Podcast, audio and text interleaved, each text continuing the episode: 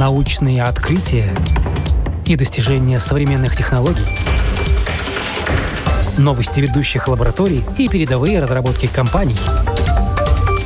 Программа «Новое измерение». Мы рассказываем о том, каким будет мир завтра.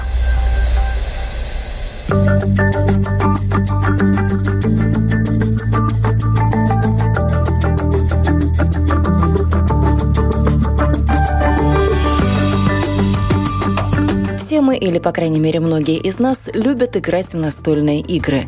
Но кто делает нашу жизнь интереснее? Кто и как их создает? Кто придумывает правила, просчитывает ходы, расписывает роли и сюжетные линии? Это программа «Новое измерение». Меня зовут Яна Ермакова, и мой сегодняшний гость – автор настольных игр и игровых проектов. Для него это хобби. Он сам из сферы технологий, но всегда любил собирать шумные компании, погружаться в несуществующие вселенные, искать выходы из лабиринтов, богатеть на игрушечной недвижимости и разматывать истории вымышленных персонажей.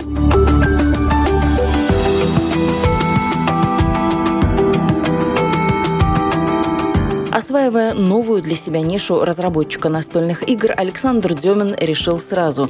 Пределами только лишь стола, за которым разворачивается игровое действие, полет фантазии он ограничивать не будет.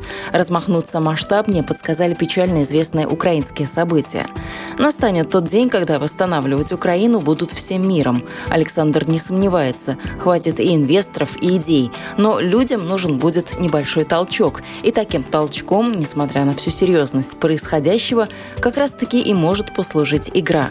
Строят же сейчас игроки виртуальные замки из кубиков и покупают артефакты. Так почему это нельзя развиртуализировать и использовать на благо общества? Опять-таки тут возникнет вопрос, как э, мотивировать людей, чтобы больше людей включалось в эту работу, как сделать это э, контролируемым с одной стороны, потому что злоупотребления, они везде, причем в самых благородных делах, а, и внушить людям уверенность в том, что все будет как нужно.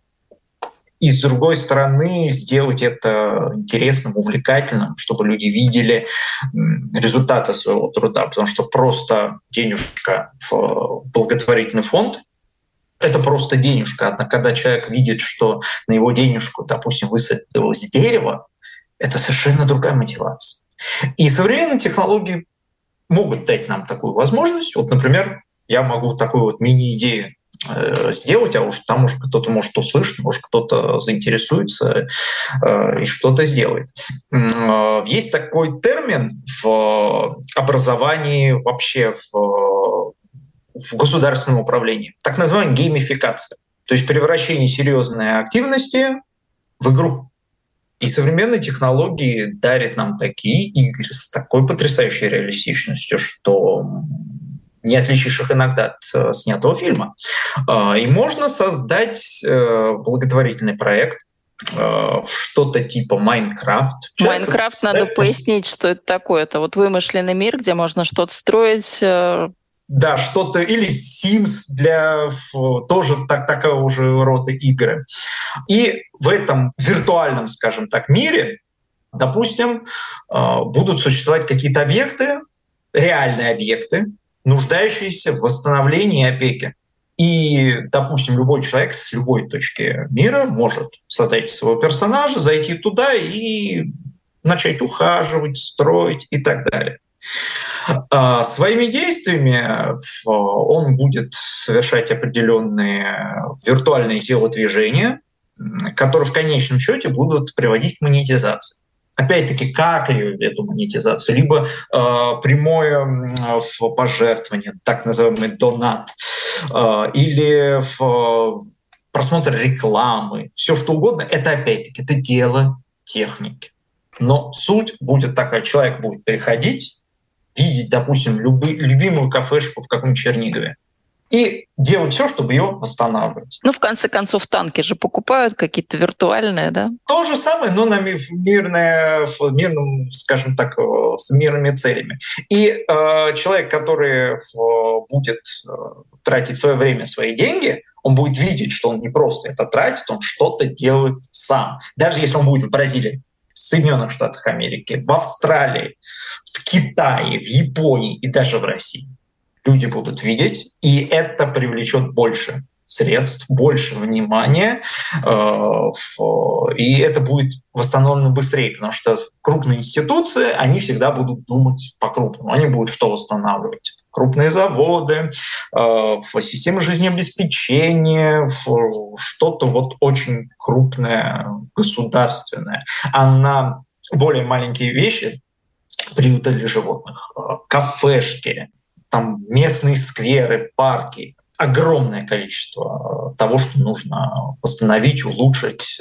И на это будет обращено внимание, ну не, не то чтобы в последний момент, но не в первую очередь. И не крупными институциями, опять опосредованно. А здесь вполне себе рабочий способ захода с уровня индивидуумов. Ну и возможность хоть как-то что называется, начать наводить, а не сжигать какие-то мосты. Ну, тут нужно сказать, что о геймификации мы заговорили не случайно, потому что, как я понимаю, не так давно вас эта тема тоже очень заинтересовала. Да, и геймификация да. не с точки зрения какого-то компьютерного применения или, допустим, разработки какой-то вот новой игры, а немножко с другого аспекта вы ко всему этому подошли, с точки зрения разработки э, обычных э, настольных, привычных да. нам когда-то игр. Расскажите, да. как вы к этому пришли? Вот откуда такая мысль появилась у современного человека? На самом-то деле настолки живы. Э, не просто живы, они очень сильно развиваются. Появляется каждый, можно сказать, каждый месяц очень много новых игр. И причем это раньше, ну, где-то лет 60, 80, 70 назад это исключительно кубики, это исключительно фишки, ну, в лучшем случае денежки, как монополии. Э, сейчас э, жанров настольных игр просто не счесть. Детективы, ужасы, э, приключения, какие-то стратегии, карточные игры. То есть это, это, это не только игры с известными четырьмя мастями от туза до джокера, а в карты более расширенного содержания. И а, как ни странно, мне тоже для начала, когда в более таком молодом возрасте, я думал, что эта вещь такая, она исключительно для детей, исключительно она будет вытеснена компьютерными играми. Нет. Во-первых, человек это такое существо, которое очень любит что-то материальное. Для многих что-то подержать в руках, даже чуть-чуть похуже в визуальном исполнении, будет гораздо лучше, чем увидеть это на экране просто в шикарном исполнении. Это раз. Во-вторых, э, живое общение для многих и, в принципе, с точки зрения психологов, оно гораздо выгоднее общение для состояния человека, выгоднее общение, чем а, виртуальное. А настольные игры, они предполагают как раз-таки общение живое, в взаимодействии людей. Во-вторых, чем вот настольные игры сильно отличаются от игр компьютерных, это правилами отношения к этим правилам. Ведь как мы играем в компьютерные игры? Мы берем и играем. Мало кто читает документацию. А, в лучшем случае, если хороший гейм, геймдизайнер предусмотрел начальный этап обучения геймплея, и человек проходит и то скучноватый этап. А с настолок что? Ну, невозможно, не изучив правила. И... Но с настольными играми тоже так. Они бывают разного уровня сложности. И какую-то игру мы так передарили, просто поняли, что очень сложно, во-первых, написана инструкция. Начали смотреть видео, тоже поняли, что нет, ну это вообще а это жуть уже, какая-то. Да, это уже качество геймдизайна. Когда я начал все это дело уникать, я начал все это дело разрабатывать, э, я понял, что одни правила можно написать заумно, и получится, а, если не Толстой, то Достоевский, а можно все простыми словами. Да, есть игры сложные. Вот очень многие а, смотрели сериал, ситком «Теория большого взрыва». Там а, главный герой, один из главных героев Шелдон Купер играет в самую сложную настольную игру в мире. Там правил не счесть, и чтобы сделать один ход, нужно, наверное, полчаса только кидать кубики, делать э, заметки и так далее. Такие игры есть, но большинство присутствующих игр, они попроще. И иногда кажется, что игра очень сложная, она очень не неиграбельная, непроходимая. Ну, на самом деле нужно просто чуть-чуть прииграться, нужно просто чуть-чуть привыкнуть и от нее не оторваться. А, например, во время в, в промежутке между вот этими пандемийными локдаунами мы, например, очень хорошо играли в игру «Ужас Аркхам». Это американская игра по мотивам творчества Лавкрафта. Правила кажутся просто какими-то очень сложными. Э, с первого раза выиграть невозможно, но мы втягивались так, что играли до 4-5 часов утра. Причем встречались мы днем. Вообще настольные игры, они обладают таким, ну, именно ну, их, одна из их главных задач — это коммуникация в группе. Но, и многие будут удивлены, целое направление в дизайне настольных игр, хорошие вкус в дизайне настольных игр, хорошие э, манеры — это разрабатывать режим для игры в одиночку.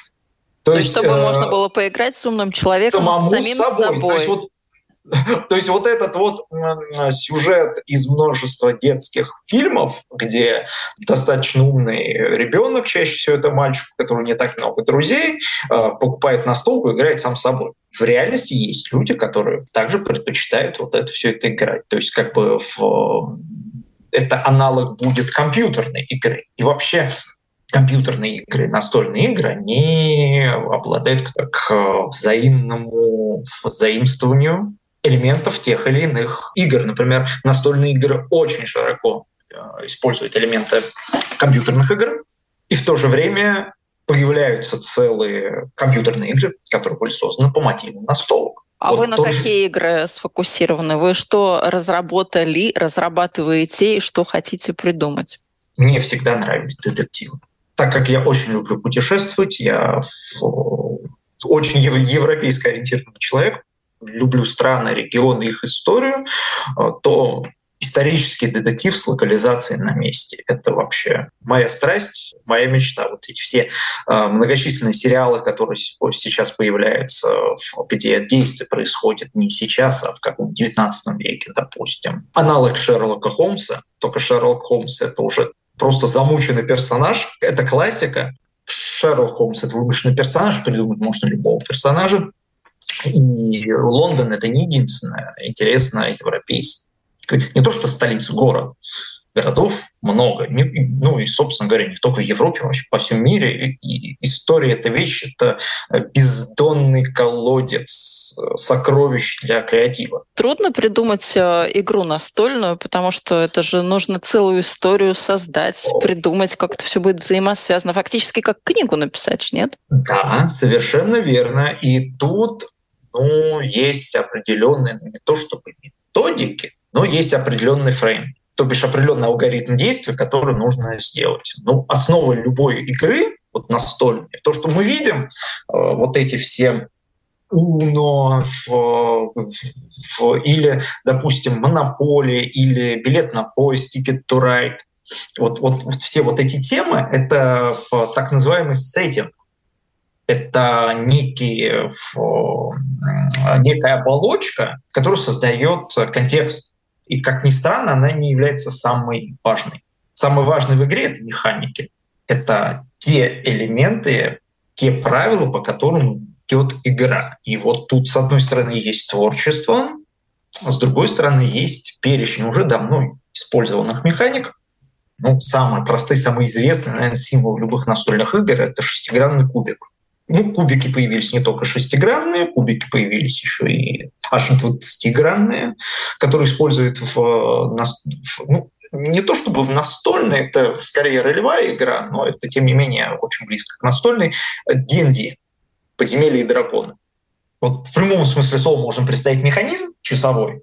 Механики — это будут шестеренки. И нужно эти шестеренки грамотно расставить, чтобы было играть не слишком тяжело, не слишком легко, чтобы играть увлекательно, чтобы игра как можно более была реиграбельной, то есть можно было в несколько, несколько раз, и чтобы она отвечала нужным целевой аудитории.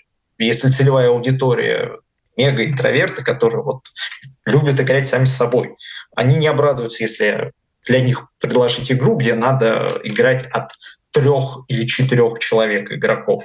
Ну и то же самое, если предложить какую-нибудь э, тему, которая очень сильно экстравертов заинтересует, они тоже не, не обрадуются, если им говорят, на, на тебе правила, иди играй сам собой. То есть задача взять существующие механики, можно свои разработать, а, но так как большинство вещей было придумано давно, то свои механики, они всегда являются какими-то составными. И чем сложнее эта составная механика, то есть чем больше можно намудрить, тем будет на самом деле хуже. Ну вы же придумали и... игру или вы только в процессе? Да, да. несколько игр.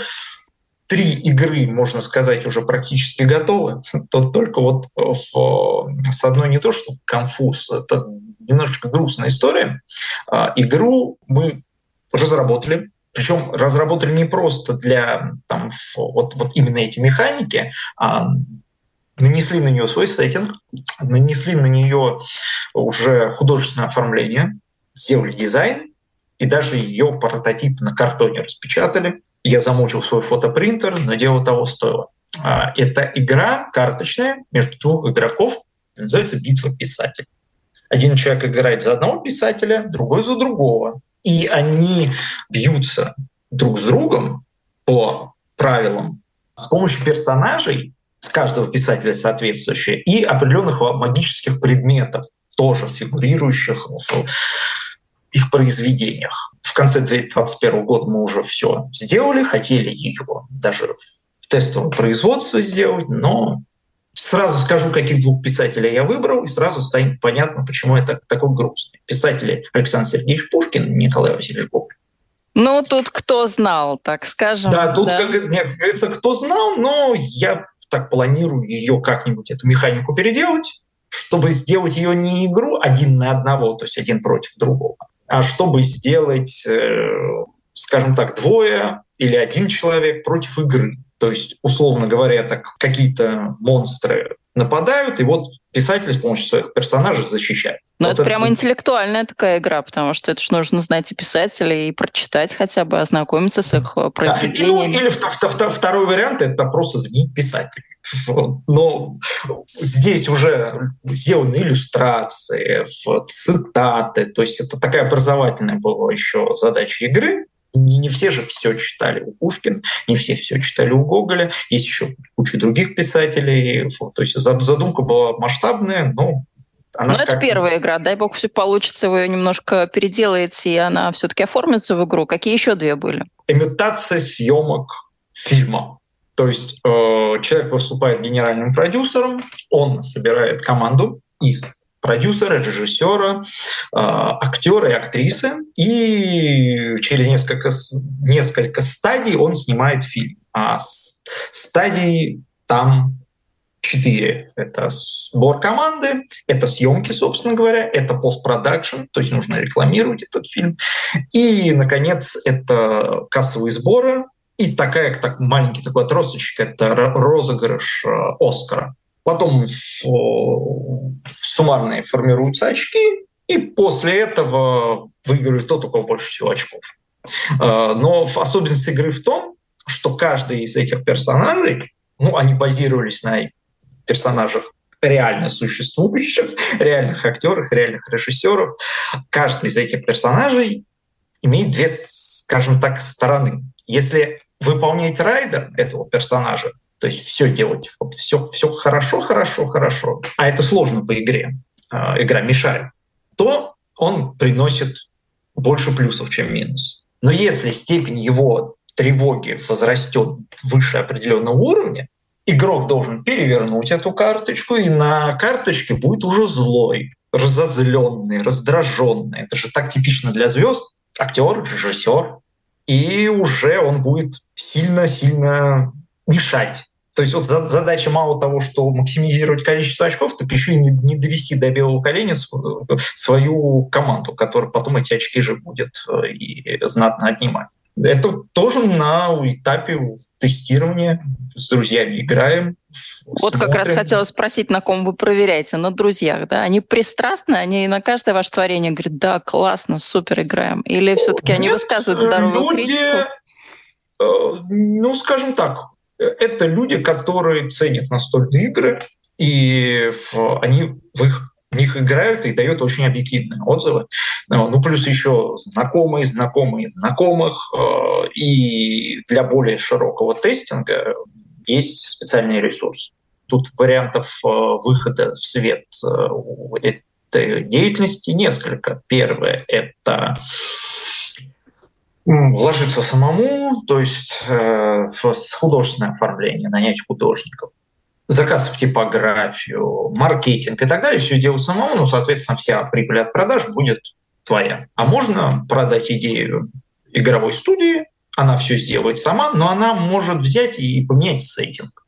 То есть, э, допустим, в данном случае здесь Голливуд, а она скажет, а мы не хотим Голливуд, пусть это будет, ну, допустим, Бродвей или стенд, или еще или театральная премия, или биеннале, или... То есть тут, тут они уже сами решают, что им делать. И, в принципе, они, э, они профессионалы, они в этом деле работают, они ведут бизнес, и им на самом деле бывает виднее. Потому что очень часто какую-нибудь игру люди купят только из-за сеттинга. И э, можно увидеть очень много игр, монополия, вот, к примеру, с разным сеттингом. То есть мы идем и увидим, о, монополия Звездные войны. О, ну, монополия, игра... кстати, есть и с банковским терминалом, уже сейчас продвинута. Да, везде есть вот, в, вот такие супер популярные игры, которые выстреливают и живут очень долго, они развиваются. Допустим, Ticket to Ride, билет на поезд. Многие знают об этой игре, игра замечательна. Она изначально была по карте Соединенных Штатов Америки, Сейчас есть европейская карта, азиатская, э, и даже карта отдельных городов. Нью-Йорк, Лондон. Я, например, в год назад в Загребе купил такую же игру, но посвященную кругосветным путешествиям. И не только через поезд, но еще и через паром. Так что тут они сами определяют, какой сеттинг они используют. И у них даже иногда больше возможностей. Например, у обыкновенного разработчика автора игры нет возможности позвонить в компанию Disney и сказать, а могу ли я использовать русалочку?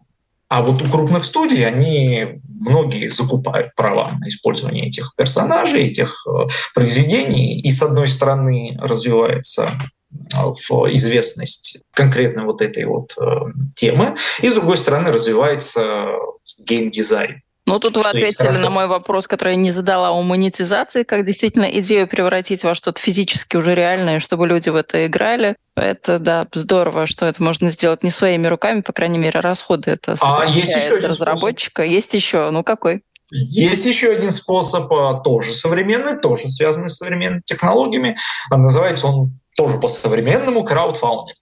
Да, это да, да, об этом тоже, кстати, вы... подумала. С миру да, Это когда выставляется, выставляется что-то очень крупное, рискованное, свои деньги жалко, их нужно будет много, э, но тем не менее не хочется это отдавать студиям, которые, ну, опять-таки, превратят все в э, массовый продукт, а массовый продукт, он не всегда бывает разнообразным.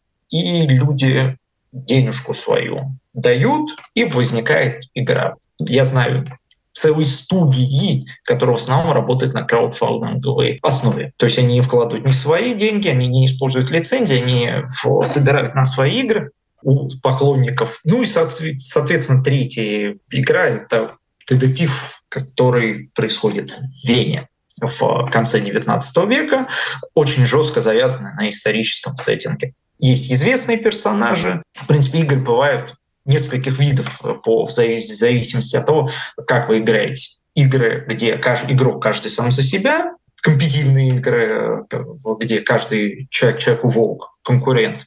Есть кооперативные, вот, например, ужас Архама, э, яркий пример, где люди собираются и играют вместе против игры, взаимодействуя с друг с другом. А есть еще игры полукооперативные, когда вроде бы все вместе выполняют одну функцию, но есть один персонаж, которому обычно случайно это происходит, э, дана роль либо союзника игры, либо у него какие-то свои цели, так называемая игра с предателем. Э, вот это в крупных, относительно крупных компаниях это очень увлекательно так играть. Это уже элементы других игр типа мафии, типа покер, что нужно не просто играть, нужно еще и психологически взаимодействовать, чтобы не выдать себя. или наоборот подеть на себя какую-то маску, чтобы ты подумали, что ты не тот, кем кажется. Так что вот, вот, вот, вот, вот, вот эти три проекта. На самом деле идей много. Ну а сколько много... так можно играть вообще в игру, чтобы она не стала скучной? Что лично вы делаете для того, чтобы ваши игры, они не лежали где-то потом вот на полочке, поиграли один раз условно и положили? Потому что ну, в ту же монополию, ну сколько мы там поиграли? Поиграли, принцип поняли, окей, давай что-то следующее. Мы сейчас, э, как люди, хотим каких-то новых впечатлений, эмоций. Это логичный процесс, наверное. Э, есть совершенно определенные, даже, можно сказать, методики, методички по тому, чтобы не сделать игру более присытившимся. И тут жанры настольных игр, они находятся, к сожалению, не в равноправии а, какая-нибудь игра, которую можно несколько партий сыграть, вот как вот первая часть, вот эти битвы писателей, а, есть больше вероятность, что у нее сыграют несколько раз, чем то, что сыграют в какой-нибудь детектив, который, по сути, многие относятся к одноразовому жанру, прошел, раскрыл дело и все. Меня очень интересует это такой челлендж именно сделать так, чтобы именно в казалось бы, одноразовую игру можно было сыграть несколько раз. Но можно же а. делать и какое-то продолжение. Напомнить, как эта игра называлась, э, где что-то нужно было строить, куда-то копать, э, какие-то там шахты, не шахты, какие-то гномики с топориками. А, это такое называется очень... «Нововредители». Да, да, да, да, да. Вот, вот это типичная игра с предателем, э, где одному и э, это вообще не то, и, это и игра с предателем, и полукооперативная игра. Это ну, на, на самом деле очень много в ней элементов, и она замечательная. В нее очень любят люди играть. В нее играть увлекательно. Задача, чтобы что-то новое возникало. И что-то новое, например, в тех же детективных играх, разветвленный сюжет. Ведь сюжет не обязательно будет линейным. Ведь мы, наши действия, они порождают какие-то последствия. И после наших определенных действий мы не можем пойти назад, и будущее для нас меняется. Но по той же схеме можно строить любые сюжеты игр, не только настольных, но и компьютерных, любых. Можно прийти туда, можно прийти сюда, можно прийти отсюда. Это первый вариант. Полукооперативность, она сама по себе создает такую возможность. Э, то есть ты сегодня играешь за имперскую полицию, завтра ты, условно говоря, бандит из какого-нибудь Хитцинга, а послезавтра ты шпион. И третий элемент — это ролевой характер игр. Ведь э, такие игры, они предполагают открытую роль. Скрытая роль — это вот, вот никто, никто, кроме вас, не должен узнать ваши сопартийцы ни в коем случае не должны это видеть. А, опять-таки, если игра не говорит, что вы с кем-то должны чем-то поделиться. А, роль открыта. Это вы берете персонажа, у персонажа есть свойства, у него есть личные цели и так далее и тому подобное. То есть э, тоже каждый раз очень, очень интересно играть другими персонажами. Вот, например, тот же вот этот ужас Арком, он тоже использует персонажей. То есть каждый персонаж, у него свои свойства и так далее. Ну и, конечно, использование рандома, элементов случайности, которые обычно делаются двумя способами. Либо вы тянете что-то из колоды, неизвестно перемешанный, либо вы берете кубик. Но это опять-таки, это я сказал просто элементарные вещи, на самом деле, насколько они будут элементарны, насколько они будут разнообразно интересны, это будет зависеть еще от того, кто создал игру и кто в нее будет играть. Потому что каждую Но... игру можно на уровне игрока играть по-разному. Можно играть очень скучно, и она будет очень скучно. А можно все это дело комментировать, и все будет очень весело. Какие идеи на будущее, что уже тоже в планах есть? Потому что планов, я так думаю, тоже есть каких-то идей, таких пока да. еще не реализованных. Да, но вот меня очень вдохновляет вызов использование элемента ужаса в настольной игре, потому что в, в, в компьютерном жанре игр это элемент широко используется, иногда реально создается эффект вот тех эмоций, которые со создатели хотели вызвать. Именно вот это ужас, страха. Здесь сложнее, но я так вот полагаю, что они невозможны. То есть не только сделать ужасной саму вот эту обложку, вот эту тему, но и сделать что-то такое, что заставит понервничать в хорошем смысле слова. А в конце концов эмоции — это то, что должны вызывать любой аналогичный продукт. Человек должен испытать какие-то эмоции, он должен как-то провести свое время. И если он испытывает те эмоции, ради которых он приобрел этот продукт, значит, производитель поработал хорошо. А ваша какая любимая игра? Есть ли такая, или каждый день что-то появляется новое, и, соответственно, новое, новое, новое? Любимые игры есть. Тот же Arkham, тот же Ticket to Ride. Это вообще с семьей, с друзьями. Такая вещь абсолютно ходовая, абсолютно компанейская, интересная, несмотря на то, что, в принципе, геймплей достаточно простой. Целый отдельный угол с полками от пола до потолка в квартире Александра отведен под настольные игры. Цены на настолки, конечно, кусаются, признает он, но эмоции того стоят. Вы слушали программу «Новое измерение». С вами была я, Яна Ермакова. На этом прощаюсь. До новых встреч в эфире. Всего доброго.